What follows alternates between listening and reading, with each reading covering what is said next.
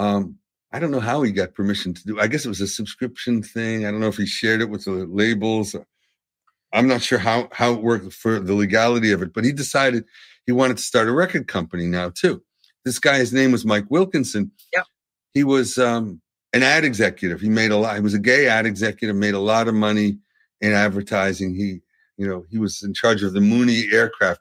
It's like uh, Cessna, you know, um, uh, a small personal aircraft that people would buy, like you know, little propeller planes. Um, and he did the advertising for that. And he worked, in, you know, on Madison and 40, 40th Street. And I'd go to his office and help him set up Importe 12, which was the label he started. And uh, I set up the distribution before I set, set up Tommy Boy because I didn't know what I was doing. Can and I just wanted to learn at somebody else's expense. You know? everyone? Importe 12 inches where we had Man Parrish, Mhm. hip hop bebop. That's part of what he's talking about. So he's That talking about it from right. He's talking about it from when he's working with the owner of this Disconet Importe 12. Sorry, go ahead. Correct. So Mike Wilkinson, yeah. So Mike Wilkinson, uh, you know, good friend, and I said, let me come up and I'll help you set the label up. And I just called people. I called the distributors. I set up distribution deals. I figured out what the amount was. I learned everything about how you get paid or don't get paid. Um, you know, and pressing, where do you press records and all that stuff. So I could do it myself when I'm ready to go. I knew I was going to be ready to go. And then in 1980, when I went to hear Afrika Bambaataa spin in the Bronx, and I see him doing that, playing the Monkees mixed with James Brown, playing Kraftwerk mixed with George Clinton. I'm Oh, saying wow. this is a total mind fuck. I said, "Do you want to make a record that sounds like this?" I didn't have a record company yet, um, and he said yes. Um, so we went into the studio and made an eight-track demo in Mamaroneck, New York. Who little- was involved? Who was production part of that? Um, just he and I and a guy that worked at Sam Ash in White Plains, who was the synth guy, came in and uh, with some synthesizers and stuff and played uh, some parts and and my idea was to use five or six of the hooks from songs that Bambaataa were big for Bambaataa. Uh, they don't like Kraftwerk, like um, you know um, what was the other one? Babe Ruth, the Mexican yep. these were like classic breakbeat records that were selling in that store and that Bambaataa actually made famous most of them. Um, uh, I forget what some of the other ones were. They didn't all end up in the final thing, but we made uh, we made it. We made a tape, a cassette, and I played it for Arthur Baker. And he said, "I love that." I said, "So you want to produce it? You can produce it with me." You know.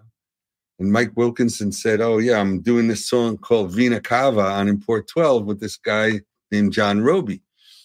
Why don't you use him? He's great at synthesizers." Uh, you know, so Arthur and and John Robie went into the studio, and we all went in, and uh, to make this record that was going to be called Planet Rock with Afrika Bambaataa. And I'd already released a record with Bambaataa with, uh, Jazzy with Bambaataa the year before called Jazzy Sensation that came out in '81. It was The the, first- The first two, one or two records saw Jazz Sensation. Were they were they pseudo hits at any level, or just Jazzy Sensation earned me enough money to pay my parents back. I bought my parents bought lent me another five thousand dollars to start Tommy Boy. Two years later, parents? Man, God I know. you. Talking about throwing bad money after good, you know that. That's what I was going to ask you. She's giving you more money. They're giving you more money. What are you doing now, Tom? What So after the after that first record, I paid them back. So you know uh, that that one did thirty five thousand twelve inches. You know, and twelve inches were three ninety eight at the time, but still pretty profitable. I didn't have to make an album. It was really one song, two sides though. Uh, Arthur's wife sang on the other side. Tina B at the Tina time? B, yeah. Yeah. The Cryptic Crew was the group that did the B side. And at the time, hip hop, well, it wasn't called hip hop, but rap records didn't get played on radio. Black radio had a no rap policy across the country, except for very few places. So we we wanted to expand our chances. We did it on Planet Rock too, and we put uh, you know we we put a version without a rap on the other side that had sort of singing on it, so it could get played where dance music got played. You know, I still was. I was not a hip hop guy yet because hip hop hadn't been invented. It was This was just dance music, a different kind of dance music. Right, slower. In, in order for me to get DJs to play it, that's how they had to do it. The um Kraftwerk replay that John Robie did in Planet Rock. Did you have to clear that right away, or was that something that you did later on? How did that work in those days? Because this is all new, this sampling and not even replay or whatever at that time. Uh, yeah, I had to clear the publishing because I didn't do any sampling. I mean, it was all replay, and um, I had to clear. I had to give up all the publishing on Jazzy Sensation to uh, you know the Gwen McCrae version. You know, but uh, today I probably wouldn't have done that. I would have been able to negotiate a split of some sort. Right, but it's early days. So what about now, like with Planet Rock, with da da da da, with the Kraftwerk part? Well, you know, I thought it was inter, I thought it was an interpolation. I didn't think it was really, you know, there, there's a lot of stuff in there. Like, you know, there's a lot of things in there that uh, are reminiscent of other things that Bambaataa was playing, and this was rem- reminiscent of Kraftwerk. It wasn't an open and shut case. It certainly wasn't a sample. It was all played Oh yeah, no, we know that. And it was played. It was differentiated, but it had similar things in it. So they Kraftwerk came after us. Um, they did with their publishing company. Their publishing company has the ironic name of No Hassle Music. Um, they gave us quite a hassle, and we ended up having to settle. Now, Arthur had the publishing. Tommy Boy didn't have the publishing on that, but we didn't want the record to get stopped. So, um, all of that happened. It was really uh, it was pretty exciting.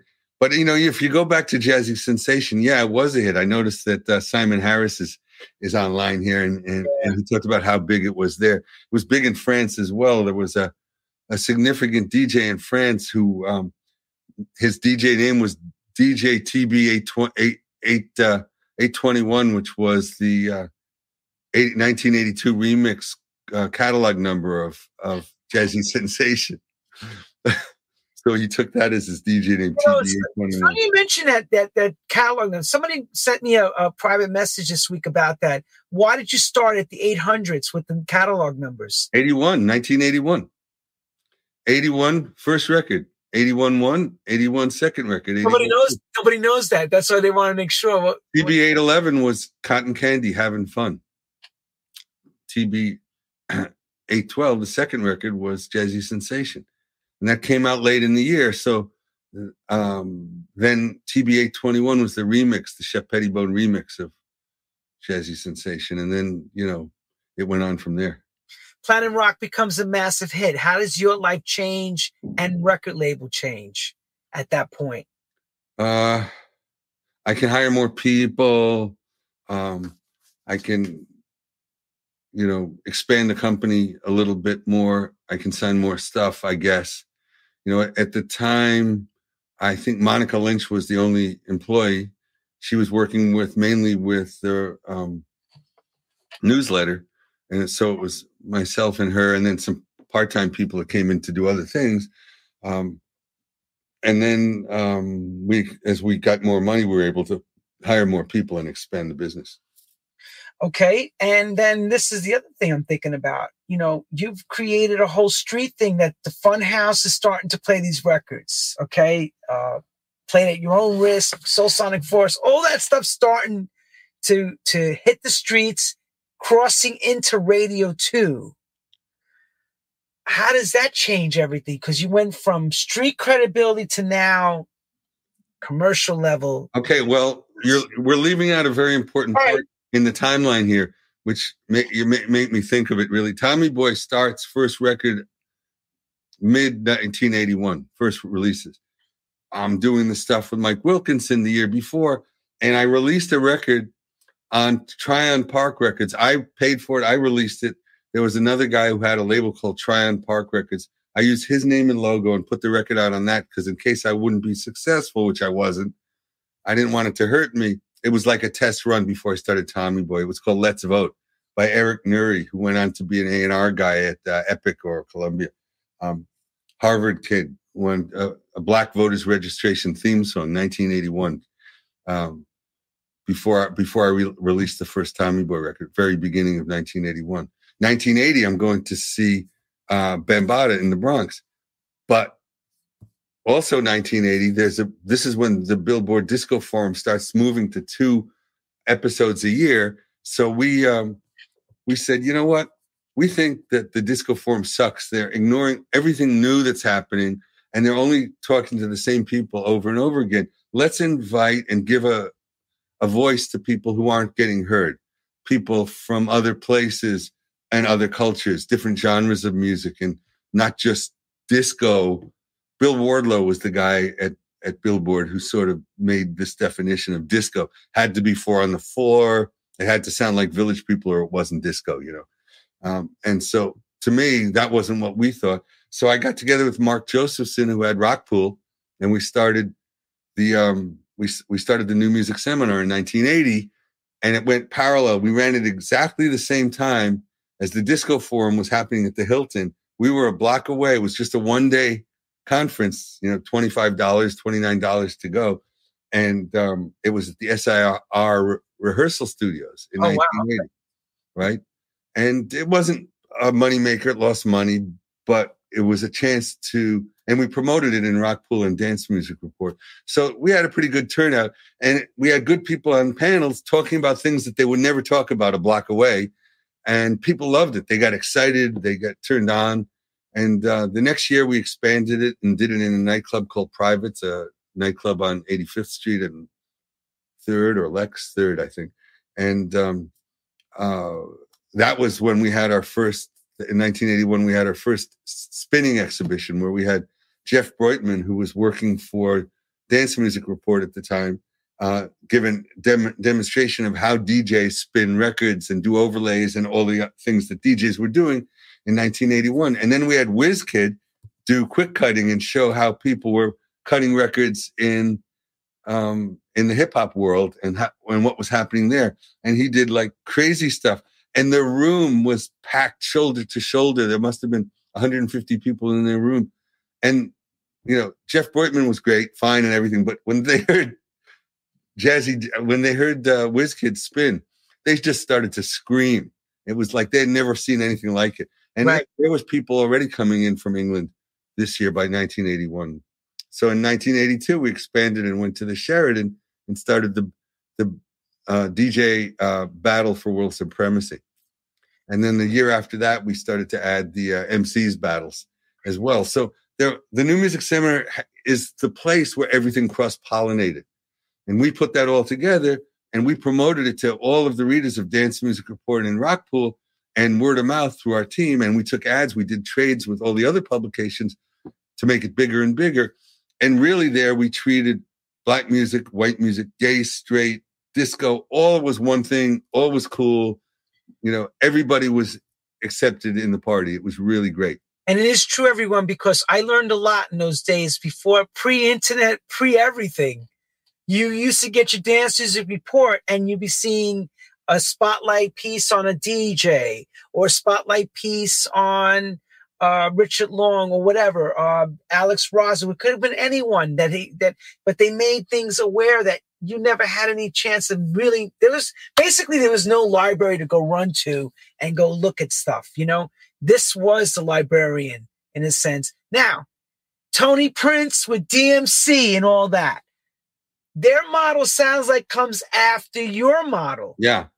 It did come after, and he came to the new music seminar, and he used to advertise and take a booth and sell his things. But yes, his battles came after. They, hey, everyone. Yeah, but, but also our model for a conference influenced the origins, you know, of, of the, music, of winter music conference, of CMJ. Correct. College Media Journal had a big conference in New York, and most important, South by Southwest. They they say it on the record. They came to the New Music Seminar. They invited us to do New Music Seminar South. Mark Josephson didn't want to do it in Austin, and it was going to be tied in with their newspaper there. And uh, they used to the newspaper in Austin used to take a booth at the New Music Seminar, and they went back and said, "Let's do our own." And the rest is history there. So the New Music Seminar was a groundbreaking concept that was a hit record. It just exploded like wildfire, and everybody st- still today, if you go to any conference in the music it's industry, model. it's modeled after the original New Music Seminar. Anybody who went during the 80s to the New Music Seminar, you know, they'll never forget it. It was incredible. You know, you meet people from all over the world. There was interesting people doing different things. People got, you know, met people, started businesses with them, met future wives or husbands there. Everything happened there. It was just people said, let's go into something with an open mind and meet people and learn things. And they did. I mean, I tried to do it again. I did it again in 2009 Remember. through 2014. And I have to say, it's disappointing. I went to the Mondo conference in Brooklyn uh, last month, and you know, it's just hard. People in this age think they can get all their information from Instagram and YouTube, and and that personal meeting people isn't important. And I think it's really sad. You know, um, I think there's so much to be gained from the intermingling of people face to face that can't happen online. It can't happen with Zoom. It's not the same. I know it sucks. And also, uh, you know, like there was more sex, which is really more difficult. Yeah, well, that was a lot. Yeah, that was the, the commiserating of meeting everybody and hanging out. And I always felt that's why the British came. it's the truth. You heard it, the truth from Tommy himself. Um, you know, you created a great business model, and that's and it, and it holds its test even to today. Yeah, we didn't create it as a business model, though. We created it as a solution No, to what a I mean problem. is, you know what I mean? A business Yeah. model for everyone else to copy. Having a newsletter, we could see all of dance music, DJs, record stores, radio stations, record pools. We talked to all of them. Yeah, Jackie McCloy would report from, you know, LID DJ, the Long Island DJ I was in. Short Shot Record Pool. Bobby Davis report to you guys. Bobby Davis, Bobby Evil Davis, in peace. Ja- Uh, uh, VIP. VIP Apizarro. Uh, Yeah, we had so many, and, and Weinstein was. she was the one who was the only one who really didn't want to report. But all of the others, like what was the um? There was one even Ricketts. in Harlem. Bill Ricketts, Ricketts Record Pool in Jersey. Right. Yep. And there was one in there's one in Pittsburgh, Brian Harkins. And you know, I talked to all those guys. So they would if anything was happening, I knew about it. You know, I really would I learned so much and I knew what was happening. So I felt comfortable releasing music because I knew where it would go if it would go, you know, and I could find out quick if it would go and I could run ads for free in the publication. And, you know, I knew what we had to do. Uh, Simon, Simon Harris is mentioning uh, the revolving bar at the uh, the Marriott. They they had this rotating bar that would go around. We used to call it the vomitorium, or the rotovom. Yes. Because if you sat there for an hour, you'd go all the way around 360 degrees. Mhm. But here's the thing now. As Tommy Boy 81, 82, are you still involved with the DMR or did you hand that off to them? No, and- no, no. That stopped though, decades ago. Um, but I have all of the uh, all of the published issues. I have copies of every of every issue, and I've digitized them so I can I, as searchable PDFs. Only in the last year and a half, so I can now find anything we wrote about because it's a compendium of information about that era of the 80s oh, and- yes. and 90s that was the most critical era to dance music arguably in history. And uh, you know we wrote about everything. So if i wanted to look up a word or a producer or a songwriter's name or whatever you know i label what i could find out every time it was ever mentioned in dance music report and, and read about it you know because i remember interviewing people like Kool Herc um, when i wanted to write about hip-hop and what what is hip-hop in dance music report and you know how it got its origins and talking to Bambaataa and talking to Kool Herc about the Bronx and how important it was. And really you know people who played in white clubs don't really understand because they have a different experience. The black experience was totally different. The latin experience was different the gay experience was different. You know the gay clubs liked 130 beat per minute music.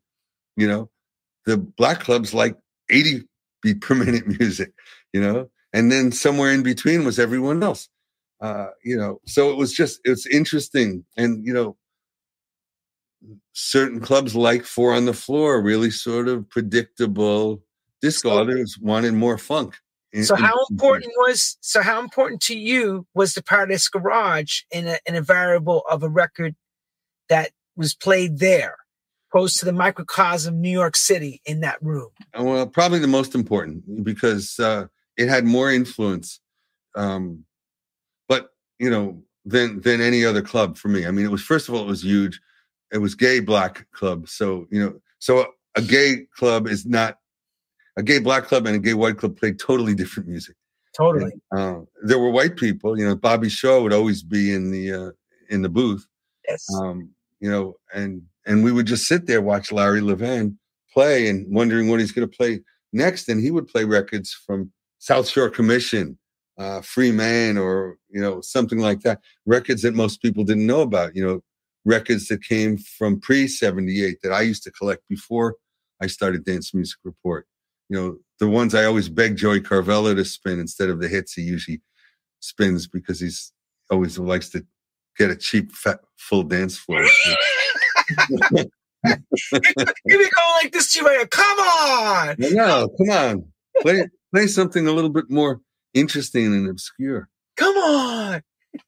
Play the Philly Devotions. Do something different. Yes. And of course, I know Will Milton wrote Danceteria played another big role, you know, because again, in New Yeah. York, that's for you as, as a record label guy. You must be running around now with these promos pre to and breaking records. And right away, as we all know, a DJ starts to play a record, instant gratification, yes or no, that you have something that's going to Yeah, work. Yeah.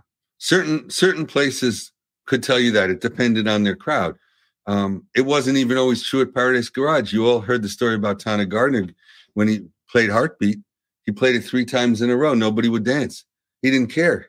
People were lying on the dance floor, you know, and he he he kept playing it until people started to dance. He broke the record. You know, the other thing was that uh, Frankie Crocker from BLS would come to the garage and listen and find out about music there and put it right on the radio because he could see it exposed and he you know he realized he had to be in touch with what was happening on the street. And uh, you know seeing a reaction in a club to a record that had never been played before uh, or maybe only been played once or twice before and see it pack the dance floor it's such an exhilarating feeling. It's really why i'm i got in the music business you know. You, you put a record out and to see something explode you know in you know 30 60 seconds wow. How just amazing how important was Frankie Crocker's show in New York with you having music coming out on your label to getting it played? oh really important. I mean he must have raked in hundreds of thousands in payola a year definitely. I mean it was great. I mean i heard all kinds of stories about you know people entertaining him. In fact the one of the great stories is um mel um the the guy the, there were two owners of um of west end records and west end was arguably one of the first uh disco labels dance music labels um because he also was an owner of paradise garage. And Oh, uh, and uh, you know frankie crocker would call and say mel i feel like some fried chicken. Could you bring me some fried chicken? The owner of the label would go get him fried chicken and bring it to him in the ra- radio station another story frankie crocker goes to meet him we're at the three star michelin restaurant in st paul de vence le moulin du Mougins frankie crocker's going with the guys from sleeping bag records well, Will Socolov? well, Will Socolov was there and uh, his partner at the time. And Yep. Frankie Crocker, he, I mean, it's already going to be three, in those days, still going to be $300 a person for dinner. Right. But they let Frankie Crocker order the wine. And when it was done, he ordered a second bottle, $5,000 a bottle. this is what, when $5,000 is 25000 today. So Right. that tells you. That's Oh, Frankie oh, Crocker. Oh, that's Frankie Crocker. I hope they got a lot of records played after that. That's all I can say. yeah, twenty-five thousand dollars. Holy smoke! I think I would have had a conniption. Can you imagine doing that now? Because we talk about meet 'em how expensive the drinks used to be when you would all you know buy a. That's crazy. Yep. Yep. But you know, no, Frankie Crocker though would or do the same thing as Larry Levan. He'd play like a Calypso record by Mighty Sparrow, and he'd play it twice in a row. he'd play it all the way to the end, and then he'd play it again because he thought it was so important, you know, that people hear. And he break records like nobody breaks records, you know. I think. I wish it was like that now. Well, that's right. So what you're asking for is Payola to come back because actually Payola made it possible, you know, for West End to get records played that they or and Tommy Boy for that matter that we wouldn't have gotten. Salsoul too, for that yep. matter. All the labels, Roulette, Prelude. Look how many hit records Marvin Schlacht and them had. Yep. Yep. Well, everyone, we're oh. gonna have to call it because Tom has to go. I was already warned. He's got to roll.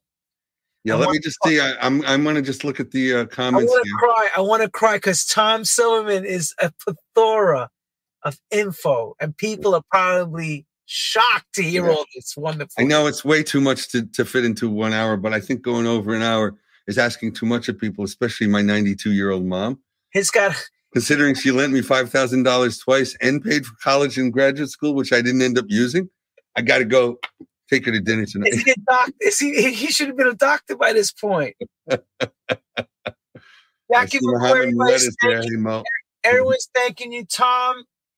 You please please come back again and yeah i think we're just yeah Mel Cheren yeah i mean there's so many things to talk about there's so many stories we we haven't even scratched the surface the new music seminar dance music oh. report and tommy boy you know it's there's a lot to talk about a lot of fun things and weanings you know things you wouldn't expect that successes and failures breed you know you can learn from success but you can learn more from failure and you can learn also from the failure of others. Can I just ask one major question before you go? What was the most successful record on Tommy Boy for you? Well, fiscally successful was definitely Coolio Gangsta's Paradise, who just passed. I was just at his funeral a few weeks ago. it's been a tough year. Shock G died this year too. It's been a, it's been a tough Shock year. G, right? Shock G. Uh, Shock G. I'm sorry, Shock G. Yeah.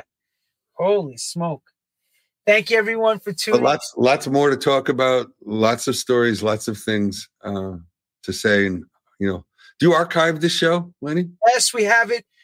As everybody knows, it goes up on YouTube tomorrow. Podcast on Apple Music, okay, iHeartRadio, and all. You'll have it all. And you got to come back, Tom, again for the part two, and give us more than an hour, please. Let's let's let's ask everybody who's listening now to ask what they want me to talk about, and uh, Jeez, Tom, I don't care how controversial. I'll do a whole thing on payola if you want. I don't care. It doesn't. We want everything. They want everything from you because you're like, you know, you're, you're like a college professor here. You're telling us. I mean, it depends. The people who are listening should be the ones who get to choose what we talk about. Oh, right? I'm going to ask them. I'm going to say, you heard it when we put this up again, and I and I introduce Tom again for another story again. Please put forward all the questions or topics that you want to hear that's most important to you all because we need him to tell us. Payola is a big thing. People don't realize how important that was. That that brown bag was huge. Because oh, because radio programmers are like Pavlovian. They want to play records that sound like what they're already playing. Kind of like what algorithms are doing in Spotify and other places now. They they recreate the past and prevent innovation from happening. So if you have a freak record like Planet Rock was, radio would reject it because it didn't sound like anything that they've ever played. But when they played it, it would light up, you know, the phones, and then they realized they had to play it, and it would spread from station to station. In you know, you know, what do we call that now? We call that virality. But you know, that's what everyone talks about going viral. Records went viral before there was an internet. Before there were cell phones, records would go viral, and they went viral all the way back to Tommy James and the Shondells. If you read read that book about Morris Levy and uh, Tommy James and how Hanky Panky broke back in 1965 at a, at a sock hop, which is a DJ uh, s- session in Pittsburgh. Somebody played it and all the kids went crazy and started dancing to it.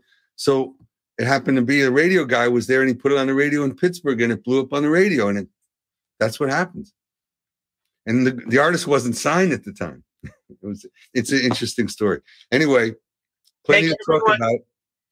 We will we will get you back, Tom. I, okay. I promise. And you know how hard it is to get Tom on, right? And he agreed.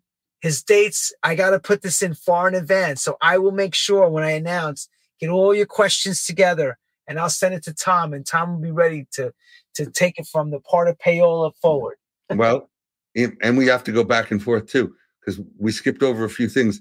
YouTube, make sure you put it in the notes there. You know, asking people to. Uh, I will. In in their comments, ask what they'd like to hear about. Okay. On right. that note, everyone have a great evening around the world, a great day, and thanks you, Tom Silverman. We love you. Thank I'm you. Gonna see you all next week. Thank you.